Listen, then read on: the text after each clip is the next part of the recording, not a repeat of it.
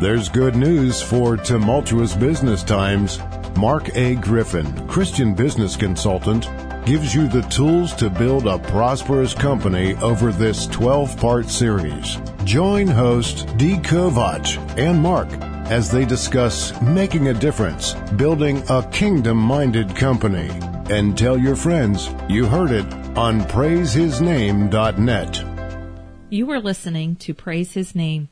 I'm Dee Kovach, and today we're talking with Christian business consultant Mark Griffin about his company, In His Name Human Resources.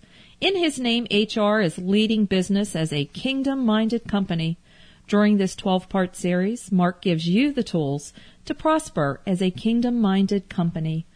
Hi, Mark, and welcome back. We're in our 11th show together, and today we are going to talk about the effective ways of introducing Christ into the workplace. Well, thanks for having me today, Dee. I'm excited to be here and excited to talk to the listeners about effective ways to get Christ introduced into the workplace.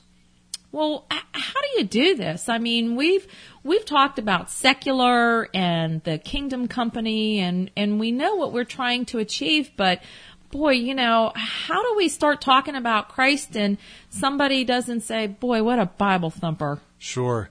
I, I, I, I really appreciate what you just said because oftentimes I get that as a response from people uh, when we talk about Christ at work and Christ in the workplace and uh, uh, just the Christian CEO's desire to share the gospel. And I really, really don't advocate uh, people hitting employees over the head with the Bible. Uh, I don't advocate uh, pushing tracts on employees or preaching to employees. I, I really don't. I don't think that's effective. Uh, I've been approached in, in, in, in my years uh, by people that have been aggressive uh, with the message of Christ, and quite frankly, it turned me off, and I know it turns a lot of other people off. What I'm simply stating is, as, as Christian business owners, we do have an obligation to to share the message. That's what we're called to do. Um, you know, it, it's funny. The Bible clearly says that we should pretty much abandon everything uh, and follow Christ.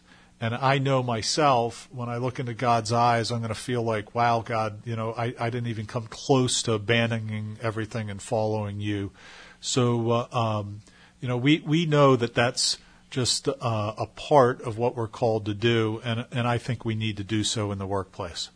When we say about you know, getting Christ in the workplace? Are we talking about uh, are we talking about music? Are we talking about uh, posters, inspirational posters on the wall to get people going? Are we talking about setting aside time for meditation or prayer? You know, it, it really varies depending upon the organization and the organization's culture. It, it, it's so so different at each company. You know, we talked about earlier in uh, different shows, Dee, about how we build the mission, the vision, and the core values, and we put references into Bible quotes. Some companies, uh, you know, they're very forward with a King James version of a Bible quote, and they want that in there, and they're, little. Uh, they they could appear to be a little pushy with that Bible quote uh, to, to folks. Other companies want really a different version that just says, you know, they're they're Bible followers and, and that's all. So, you know, that's exposing employees to your beliefs. It's not mandating it. But of course, besides the mission, vision, and the values, there's other ways that you can get the message to employees as well. And what would those other ways be? There is such a, a huge laundry list of, of, of ways, but you know, subtle ways to fit within your organization's culture could be different um, different things within your newsletter. Maybe uh, you need to put a newsletter in place. Uh, I'm not a huge fan of newsletters because I think they die uh, a slow death. But I think if you generate a new newsletter and get a committee together for a newsletter and say, hey, we're going to have a newsletter for four editions over the next uh, four years, then you're committed to doing it four times. And within that newsletter, you can include some pretty neat things about what's going on within your employees and what they're doing in the faith uh, community. you got your employee, you, you got your organizational website. Having your mission, vision, values on your website really not just tells your employees about uh, more information about your faith, but it tells your vendors and your customers. You know, putting a brochure with your uh, mission, vision, values in the lobby for visitors to take is huge. I can't tell you how many times um, vendors have come in that were entertaining doing business with me that would see the mission, vision, values and take that and read it and then come in and, and, and talk to me about it and say, wow, this is pretty neat that you reference God in there. You know, I don't go to church. I quit going to church 10 years ago. You know, tell me about your company. Do you, you know, make everybody go to church? No, we don't make everyone go to church, but, you know, God's a very important part of our company. Um, and the list goes on. I mean, you can give the mission, vision, values to people that come in for interviews. That that's really important. Um, you can incorporate them into your marketing materials. Uh, I myself put my core values on the back of my business card. It lists exactly what the core values are uh, for my organization. Tells potential customers what my values are and, and, and how I'm going to do business with them. Um, one company that I'm aware of in, in Ohio actually includes a copy, and they also include a copy of the salvation message to all customers that get their product. And they ship their products all over the world, and the owner is a Christian business person, is not fearful of repercussions. He's not fearful of offending anybody, but he goes so far as to include the salvation message and his mission, vision, values going out to all customers. That that's huge. You know, all Christians. There are a lot of Christians, and and they're all different, and we have lots of different religions uh, within Christianity.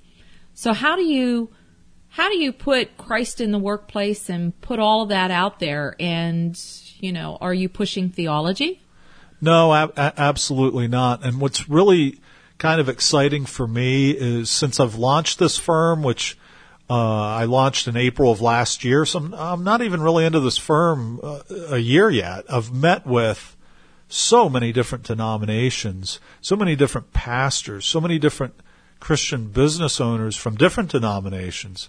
But when the smoke clears and the dust settles, they all agree that having a relationship with our Lord and Savior Jesus Christ is paramount for salvation. So the way in which you get that message to people is going to differ between denominations, but the core of it is always God and Jesus. So we're able to get that to the side and let the employees find the way in which they have a relationship with Jesus on their own in their own church of their choosing at their comfort level, not one denomination itself.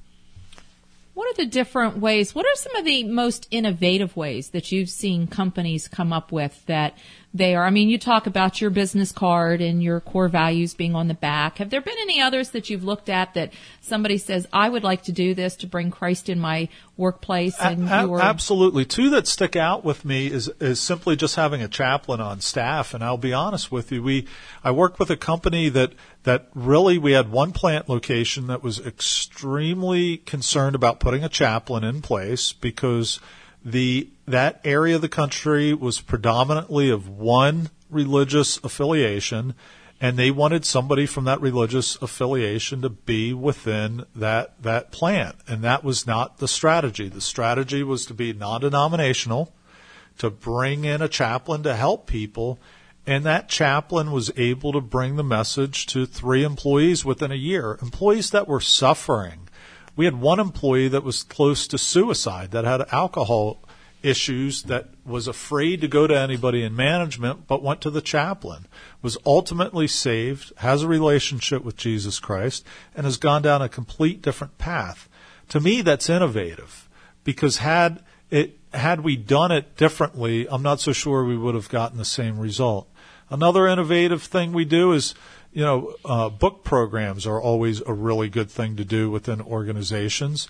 Uh, offering uh, books to employees that are suffering. Maybe they have a, a spouse that's an alcoholic, or maybe they have a teenager going through teenage issues, and you have books and resources to help navigate them to deal with these terrible times that they're in that have some help through spiritual resources. And when you talk about things like a chaplain or the resources, going back to the chaplain for just a moment, and you know, we want to make sure that everybody who's listening understands that what is shared between a person and a chaplain or a pastor, that's very confidential and, and is always, even in the workplace, would have been kept, it is confidential and that this salvation came from within this own person who was yeah from problems. from that own person. The most important piece, Dee, is that chaplain is confidential, and that's why I love putting chaplains in place because that chaplain is not going to talk to management about who the employee was that had the alcohol issue or who the employee was that was struggling spiritually, and that gives employees the opportunity to open up their heart in a non-judgmental fashion. And that's what we want look, we love our employees. We feed them with our money that we pay them. We love them by giving them medical benefits and taking care of their medically and through their dental programs. Shouldn't we care about them spiritually and their eternal security by providing them a chaplain? Absolutely. I think that's the third aspect of caring for your employees is giving them that avenue. So when we're talking about Christ in the workplace, we're not just talking about printed materials. We're not necessarily talking about putting quotations all over the place. No. But we're actually walking the walk when we're putting Christ in the workplace. Yeah, we're, wa- we're yeah, saying? we're being the hands and feet.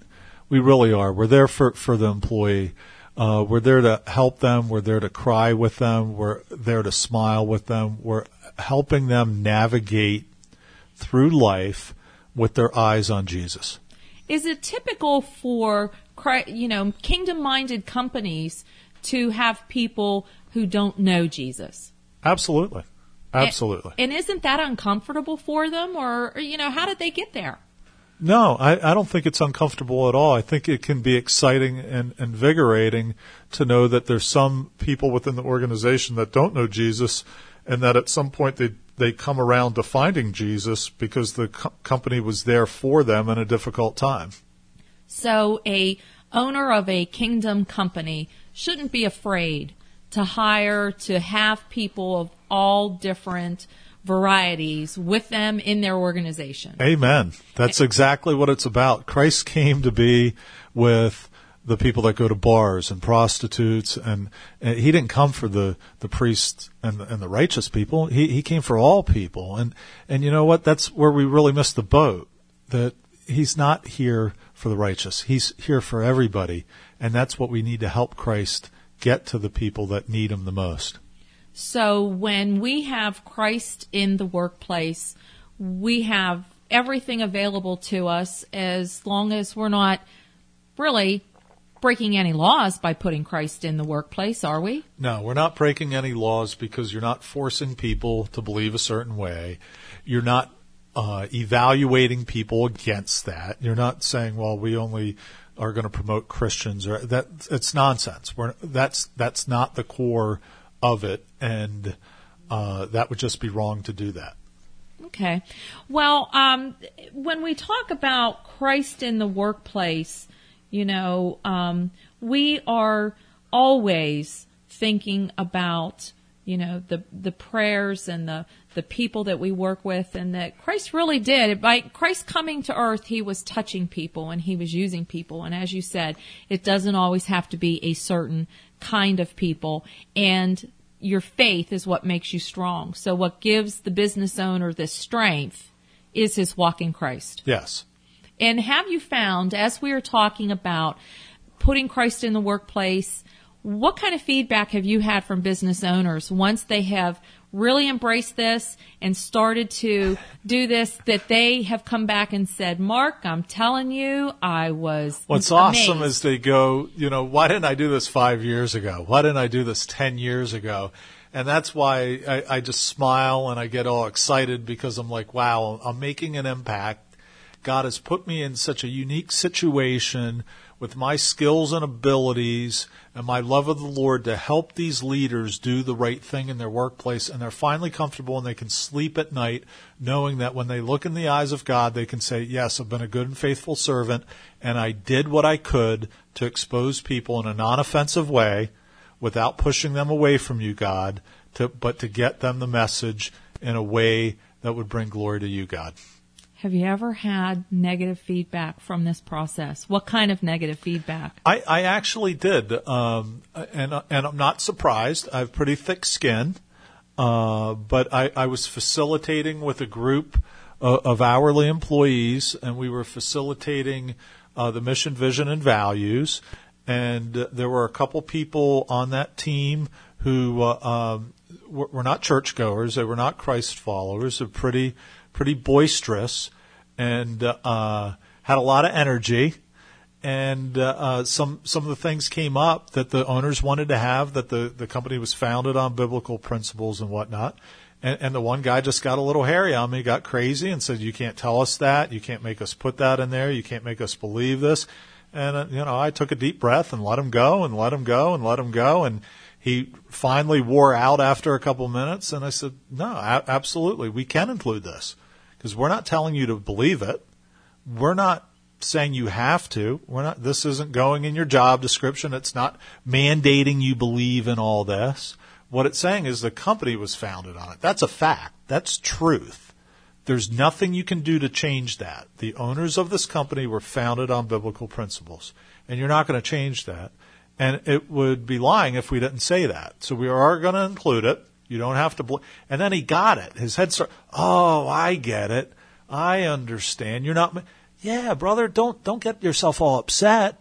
You know, look at this as a positive. Oh, yeah, I do. Okay, and he changed. So, you know, even in that sense of negativity, it gives me strength because I went, wow, I, I got this guy calmed down, and he's seeing this a little bit differently. So, and and that is very key because when we talk about putting Christ in the workplace, people are afraid it is then going to be a mandate. And it's not. It's not a mandate. And owners do not have to be afraid. No, owners don't need to be afraid. And employees don't need to be afraid. They don't need to be afraid at all whatsoever. I think that you have given us so much to think about uh, regarding Christ in the workplace. I, I think the aha moment, aha moment for me in this conversation we've had all day was the word mandate, and that it is not a mandate. It truly um, it's a choice. Opened. It's an absolute eyes. choice. Our relationship with Christ is purely a choice. So when we make the decision to accept Christ as our Savior, it's a choice that we're making. I can't mandate my children accepting Christ. They have to accept Christ on their own. I can't mandate my wife. I can't mandate an employee. I can't man- mandate you. You have to initiate that relationship with our Lord and Savior. So if you don't initiate it and you don't accept it on your own, then you can't have a relationship with Christ. So why as an employer would I want to mandate it when it would be superficial? It wouldn't be genuine. It wouldn't be a right relationship. It'd be superficial. So it is truly, it, it boils down to what's in your heart, what you're being led to do and what each individual who has been given that choice by God chooses to do for him or herself. Yes. I mean, you can choose to bow now or you can choose to bow later, but you will bow. Amen. Thank you for listening.